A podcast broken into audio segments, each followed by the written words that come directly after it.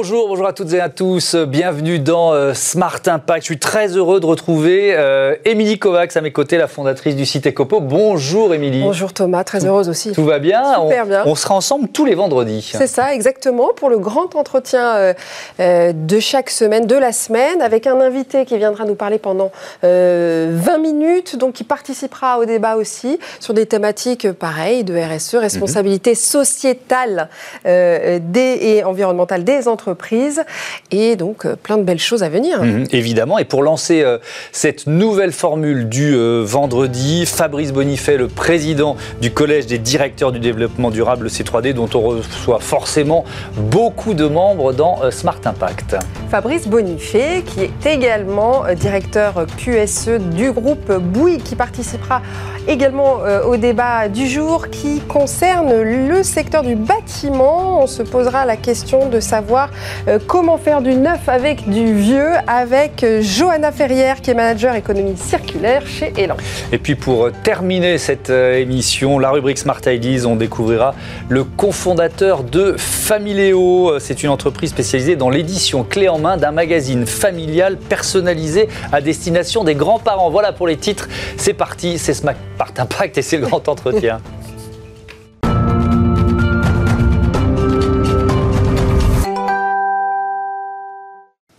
Bonjour Fabrice Bonifay, bienvenue. Bonjour. Heureux de vous retrouver euh, sur ce plateau. Vous avez participé à, à de nombreux débats de Smart Impact. Euh, vous êtes donc le, le président euh, du C3D, le Collège des directeurs du développement durable. Euh, comment vous imaginez cette année qui démarre? On va démarrer par, par ça. C'est une des questions que je pose à, à beaucoup d'invités. Si vous deviez faire des vœux ou des, des projections, c'est pas facile parce que je vous aurais posé la question il y a un an. Je pense que personne n'aurait parlé d'épidémie de, de, et, de, et de Covid. Le plus important, enfin à nos yeux de directeur développement durable, c'est d'accélérer la transition. Parce que bon, on est dans la crise sanitaire aiguë en, en ce moment, mais euh, la crise climatique, la crise de la biodiversité ne s'arrêtera pas. Il n'y aura pas de vaccin sur ces, sur ces crises-là.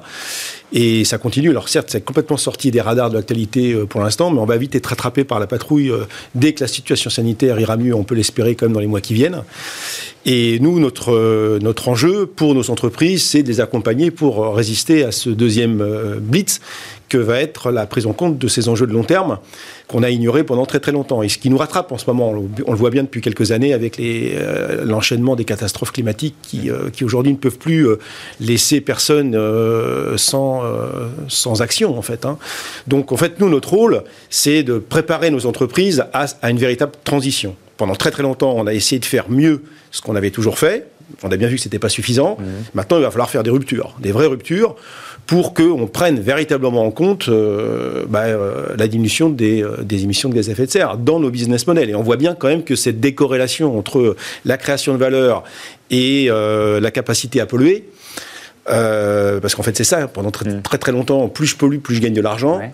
Ben maintenant, c'est comment je continue de gagner de l'argent en, en, ne polluant plus du tout. Ça veut dire que c'est ça la priorité euh, cette année? C'est ah ben la sobriété, la... c'est ça? Ben Cette année, et puis pour les 80 ans qui viennent, là, mmh. hein, parce qu'en fait, il nous reste quand même assez peu de temps euh, pour arriver à faire ce découplage?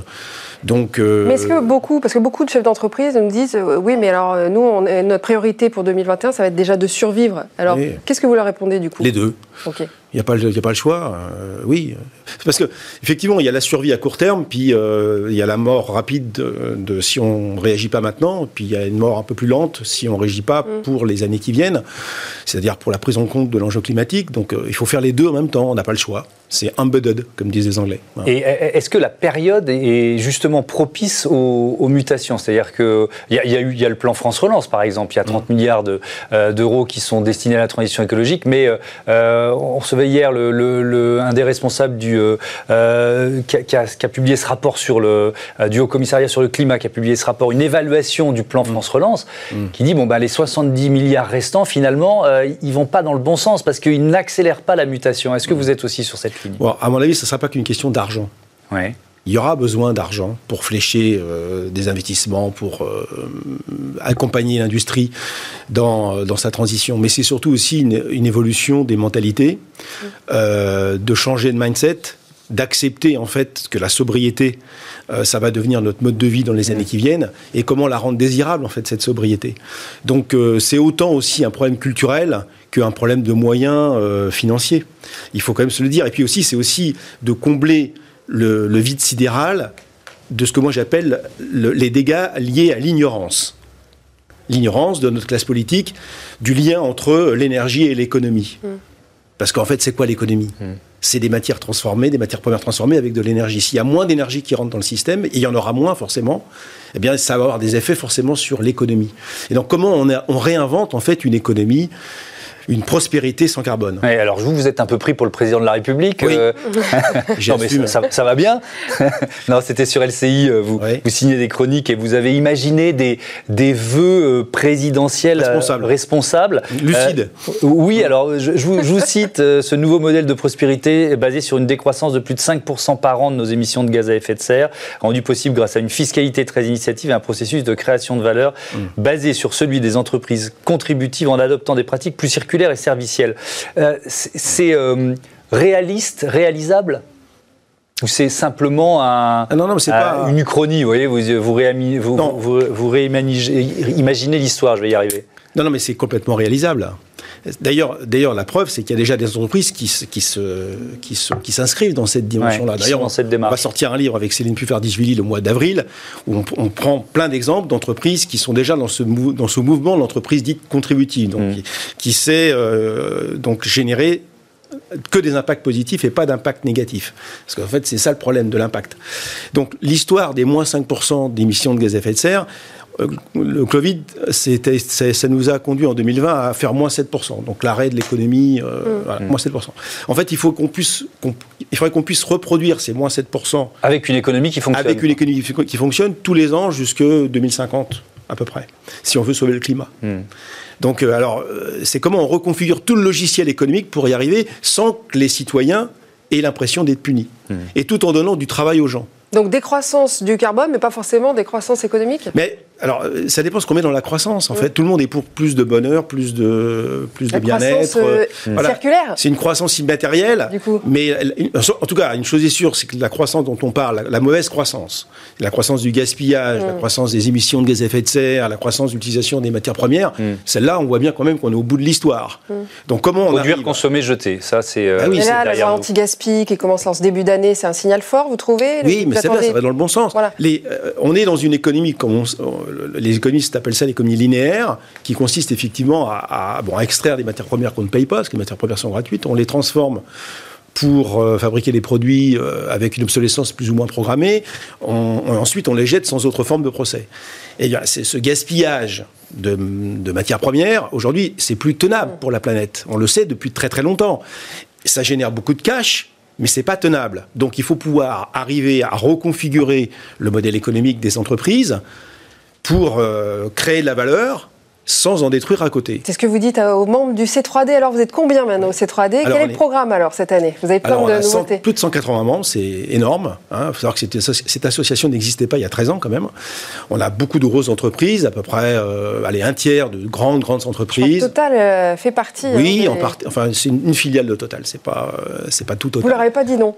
Non, mais pourquoi pas? Ben, Au contraire, tout, tout, toutes les L'important, c'est le chemin. Bien sûr, exactement. Là, toutes les entreprises peuvent venir au C3D à condition d'avoir un responsable ou une responsable RSE développement durable mmh. et une envie bah, de travailler sur le modèle d'affaires. Parce que euh, dis-moi comment tu crées la valeur et je te dirai qui tu es. Mmh.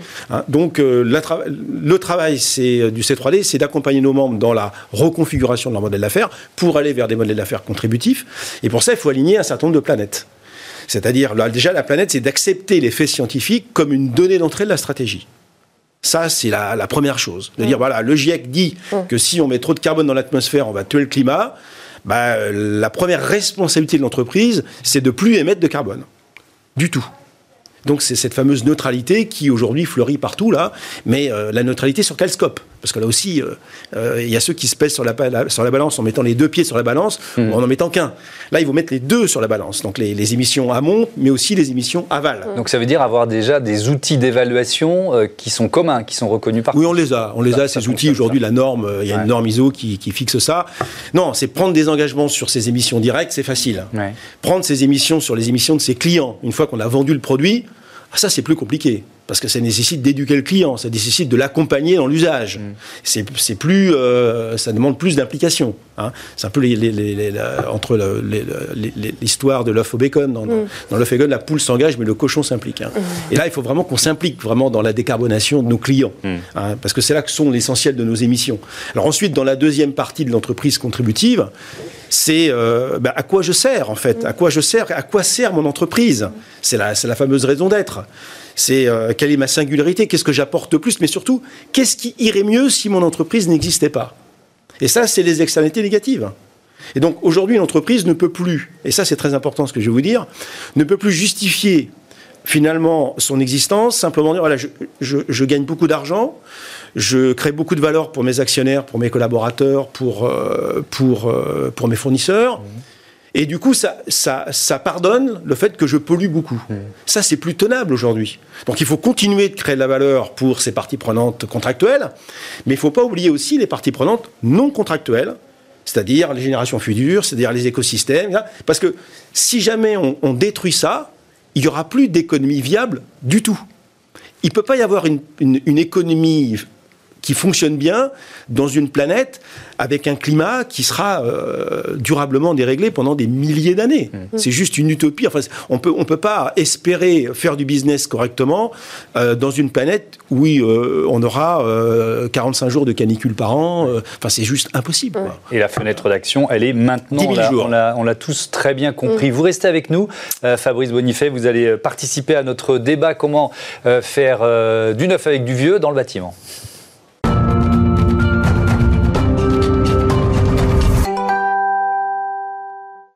Bâtiment et économie circulaire, on va essayer de comprendre dans ce débat comment faire du neuf avec du vieux, avec nos deux invités. On garde Fabrice Bonifay, qui est donc euh, aussi hein, un directeur QSE, je le disais, du groupe Bouygues Développement Durable, euh, également bien sûr, et Johanna Ferrière, euh, qui est avec nous en visio.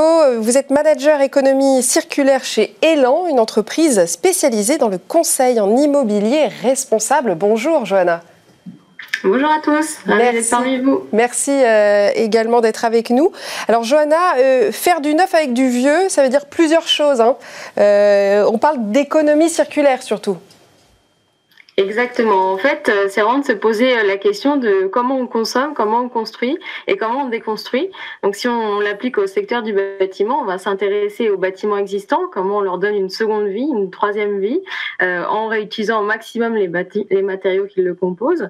on va travailler sur la matière, la valorisation de la matière, puisque de nombreux matériaux peuvent revenir à un stade de matière et être réutilisables à l'infini. Et puis surtout, on va concevoir et construire nos nouveaux bâtiments qui ont besoin d'autres usages avec ces matériaux-là euh, pour réduire au maximum euh, l'empreinte environnementale des projets. Qu'est-ce qui change? Si on se projette euh, dix ans en arrière, il y a dix ans, on, recyclait quoi? Pratiquement rien sur un, sur un chantier, Johanna? Alors, en fait, moi, j'ai envie de vous emmener un petit peu plus loin encore, il y a 50 ans ou 60 ans, où on recyclait tout. On ah. construisait avec les matériaux qui étaient disponibles autour de nous. Euh, et on se posait même pas la question de se dire qu'on allait jeter. Mm. Et puis après, il y a eu cette explosion de la consommation, de l'accès aux ressources, euh, la mondialisation aussi, euh, qui nous a impacté sur de nombreux secteurs. Et effectivement, on est rentré dans une ère du consommable, du jetable. et il y a dix ans, on était dans, ce pic hein, où on recyclait quasiment rien. Quand on parlait de, de tri à la maison, c'était une utopie. Et aujourd'hui, on y est largement. donc les choses peuvent aussi se renverser rapidement. Fabrice Bonifay, sur, un euh, chantier de BTP, il euh, y, a beaucoup de matériaux qui sont recyclables euh, ou, finalement c'est quand même assez limité en fait, il y a vraiment dans l'échelle de Jacob de la vertu de l'économie circulaire, le problème c'est pas que les matériaux soient recyclables, mmh. parce que c'est déjà une défaite la recyclabilité. Mmh. C'est le réemploi. Mmh. Il faut pouvoir réutiliser. Donc avoir des matériaux suffisamment robustes, démontables, pour pouvoir les remettre sur un autre chantier euh, lorsque la première vie euh, s'arrête. Et donc tout l'enjeu du 21e siècle, ça va être de concevoir, des déco-concevoir des bâtiments euh, avec une approche beaucoup plus modulaire, où on va pouvoir, quand on n'aura plus l'usage d'un premier bâtiment, pouvoir le démonter, pouvoir remonter autre chose. Mais est-ce que la législation le permet ou est-ce qu'elle vous freine encore aujourd'hui C'est facile de dire que c'est toujours la faute de la législation, c'est la faute de toute la chaîne, de tous les acteurs. C'est à nous de nous prendre en, main, les architectes, les maîtrises d'ouvrage, et les entreprises bien sûr. La législation, c'est un peu la voiture balai du système, elle finira par s'adapter. Ce qu'il faut surtout, c'est qu'il y ait un choc de la demande. C'est-à-dire, en fait, si les maîtrises d'ouvrage prescrivent du réemploi dans leur projet euh, neuf, ou leur projet de rénovation, les acteurs vont bien devoir s'adapter. Donc c'est pour ça qu'il y a une initiative actuellement, qui, qui s'appelle Booster, euh, qui est une fédération de bailleurs sociaux, de promoteurs, qui s'engagent dans les, leurs projets futurs à, prescrire du réemploi. Dire voilà, on veut nous que vous, euh, nous constructeurs, que vous puissiez apporter euh, dans votre euh, façon de faire, eh bien des éléments qui ont déjà été utilisés ailleurs, des, éléments finis, des faux planchers, mmh. des, fenêtres, et on va les réimplanter dans le dans, l'ouvrage. Et ça, c'est vraiment là, c'est vraiment ce qu'il faut faire parce que en matière d'énergie grise, tout ce qui a été fabriqué une fois, si on augmente la durée de vie de ces éléments, eh bien, euh, on n'aura pas besoin de refabriquer des choses qui ont déjà été fabriquées. Alors ça, c'est très important. la deuxième chose, c'est la réversibilité. C'est qu'on construit des bâtiments et au lieu de tout casser, lorsqu'on doit lui changer d'usage, on garde la structure du bâtiment qui comporte quand même l'essentiel de l'énergie grise hmm. constitutive donc de la, de la dosature du bâtiment, pour pouvoir lui donner une deuxième vie avec un deuxième usage. Par exemple, on, prend des bureaux, on les transforme au logement, les logements, on les retransforme au bâtiment. Et ça, c'est donner plusieurs vies à une même infrastructure, ça c'est vraiment la, base même de l'économie circulaire. Puis troisièmement, c'est l'intensité d'usage. Et ça, c'est vraiment très important. L'intensité d'usage, c'est quoi? C'est qu'aujourd'hui, les bâtiments ont souvent été conçus pour un seul utilisateur. Mmh. Et ça veut dire que beaucoup de bâtiments sont structurellement sous-utilisés. Une école, un bâtiment tertiaire. Quand l'utilisateur principal a fini son utilisation en fin de journée, ben, le soir, le week-end, il n'y a, rien qui se passe dans ce bâtiment. Ben, ça, c'est un peu dommage. Donc l'idée de demain, ce serait d'avoir des bâtiments pluriutilisateur. Lorsque l'utilisateur principal n'en a pas l'usage, des utilisateurs secondaires peuvent l'utiliser. Ça, c'est déjà mis en place, ça? Non, pas du tout. Pas du tout, personne ne commence. Même, chez, même chez Bouygues? Bah, Même chez Bouygues, nous, on travaille avec nos clients. Il faut qu'on incite nos clients à leur dire, voilà, vous avez, on va vous construire votre siège social, très bien, vous avez un parking, le soir, euh, dans ce parking, il n'y a, y a personne, vu que les collaborateurs sont pas nouveau, euh, Fabrice, je me souviens, on, avait eu cette discussion. Mmh. C'est si compliqué à mettre en place? Pourquoi oui. est-ce que... Alors, c'est compliqué. Alors, il y a, y a, mis en place il y a des problèmes d'acceptation du client qui dit bah bon, oui, mais quand je suis pas là, euh, il y a, quelqu'un qui va venir à ma place, etc. Donc il faut déjà rassurer le client que maintenant on a les moyens d'assurer cette porosité d'accès euh, pour, euh, pour garantir la sécurité, etc. Donc on sait le faire aujourd'hui, donc il faut rassurer le client. Il faut trouver faut qu'on trouve le modèle, il faut trouver les utilisateurs secondaires. Mm. Les utilisateurs secondaires aujourd'hui n'existent pas forcément, donc il faut les chercher. Il faut, il faut rendre attractif l'ouvrage pour que d'autres utilisateurs aient envie de l'utiliser à un moment donné. Mm. Donc c'est un nouveau modèle économique. Mais ça va se mettre en place petit à petit. Et donc, on va construire moins. Et euh, si on construit moins, on va plus utiliser les assets, plus optimiser, et on va pouvoir remettre de la nature en ville. C'est tout un nouveau processus qui va se mettre en place. Parce que c'est vrai qu'aujourd'hui, le, BTP, c'est euh, le plus gros producteur de déchets euh, en France et, en Europe. De loin, 227 millions de tonnes par an en France, c'est cinq fois plus que les ordures ménagères. Euh, Johanna Ferrière, en, Ferrière, on, revient vers vous, parce que c'est votre métier de, de convaincre les clients, justement, de faire de la pédagogie. C'est encore compliqué de les convaincre d'utiliser du, euh, bah, du vieux, quoi, de, de, recycler quand il y a un projet de, de nouveaux bâtiments oui, c'est encore compliqué. Alors effectivement, il y a de nombreux maîtres d'ouvrage moteurs et ils se sont réunis et investis dans, dans, le cadre du booster, notamment comme disait Fabrice. Mais autour d'eux, c'est aussi toute une équipe de maîtrise d'œuvre à, faire évoluer, euh, des architectes, à emmener euh, euh, des concepteurs, puisque en fait aujourd'hui, ce qu'on arrive à faire en réemploi, c'est des choses qui ne se voient pas qui ne sont pas assumés, euh, on, doit faire comme du neuf. Sauf qu'en fait, ça, ça limite énormément le champ des possibles puisque c'est difficile de trouver des gisements euh, avec autant de quantité, d'homogénéité. Donc, euh, je pense qu'il va falloir gagner un peu en courage. au niveau de nos maîtrises d'ouvrage et de nos maîtrises d'œuvre pour se dire bah, on l'assume ce choix du réemploi, on veut que ça se voit, on veut que le bâtiment en soit marqué, on veut en être fier et on peut trouver de l'esthétique là-dedans bien évidemment. Donc ça, c'est quelque chose d'important. Et puis en face de ça, euh, quand on est décidé à le faire, bah, là commence un petit peu le, long, le long chemin de rendre possible la chose. Euh, et là, c'est les entreprises de construction qu'il faut faire évoluer, les fournisseurs, les prescripteurs de, de, matériaux neufs, euh, qui sont en fait les mieux placés pour récupérer de la matière et refaire de la matière avec euh, de la matière recyclée.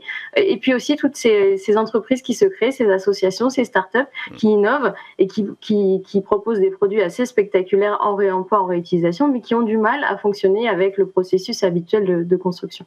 Mais euh, ce qui vous sert, c'est le, euh, cette lame de fond finalement de la consommation responsable, parce que c'est c'est vrai des salariés qui veulent s'installer dans un nouveau siège. Si, on, si leur entreprise leur dit, bah, vous voyez, on l'a construit avec les principes de l'économie circulaire, forcément, c'est un argument majeur, ça.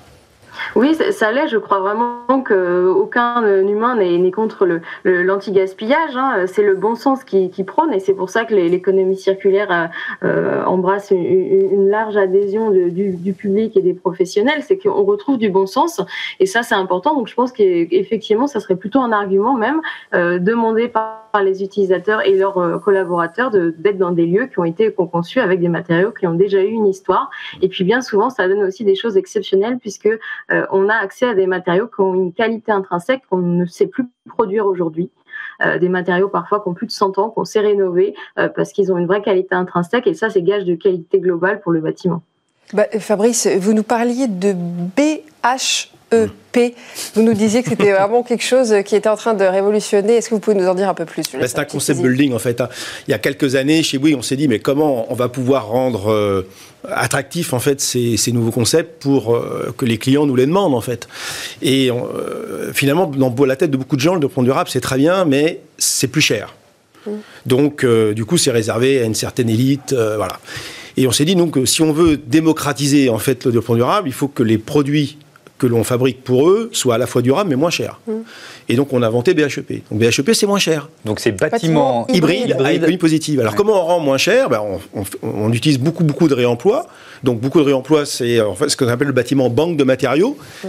C'est-à-dire qu'on donne la possibilité à ce bâtiment de stocker des matériaux dont on sera, dont on sait qu'ils vont pouvoir avoir une deuxième, une troisième vie. Mm. Donc, euh, on va garder la valeur de la matière à l'intérieur du bâtiment. Alors qu'aujourd'hui, un bâtiment en fin de vie, bah, la matière, euh, elle vaut plus rien et ça nous coûte même, ça coûte même aux clients pour s'en débarrasser. Mmh. Donc ça, c'est l'un des leviers de BHP. Deuxième levier, c'est dire, voilà, c'est euh, demain, le bâtiment va être autoproducteur d'une partie des flux dont, il a besoin pour fonctionner. Les flux, c'est l'énergie, c'est l'eau, etc. Donc il va être à énergie positive. Bouygues a été l'inventeur des bâtiments à énergie positive en 2011. Ça va se généraliser maintenant, donc il va produire sa propre énergie l'autoconsommer et la revendre éventuellement à ses voisins lorsqu'il n'en aura pas l'usage. Ça, c'est un profit potentiel pour le bâtiment. Ensuite, le bâtiment... Dernier mot. Oui, dernier mot. Il va devenir un hub de mobilité. Ça, c'est très important. Un, un, un hub d'électromobilité. Avec la multiplication des voitures électriques, les voitures électriques ne vont pas se recharger dans la rue, hum. elles vont se recharger dans les bâtiments. Hum.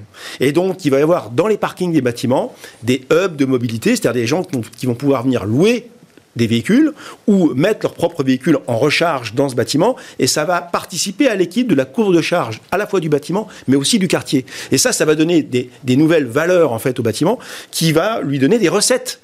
Eh bien, c'est l'addition de toutes ces recettes, mais je pourrais vous donner bien d'autres exemples, qui fait que le bâtiment durable de demain sera plus rentable que le bâtiment non durable d'aujourd'hui. Et eh ben voilà, on a découvert le BHEP, euh, bureau hybride à économie positive. Bâtiment hybride. Bâtiment hybride à économie positive. Merci beaucoup, merci Fabrice, merci, Johanna. À, bientôt euh, sur Bismart. Merci à tous les deux d'avoir participé à, à, ce débat. Allez, tout de suite, c'est euh, Smart Ideas.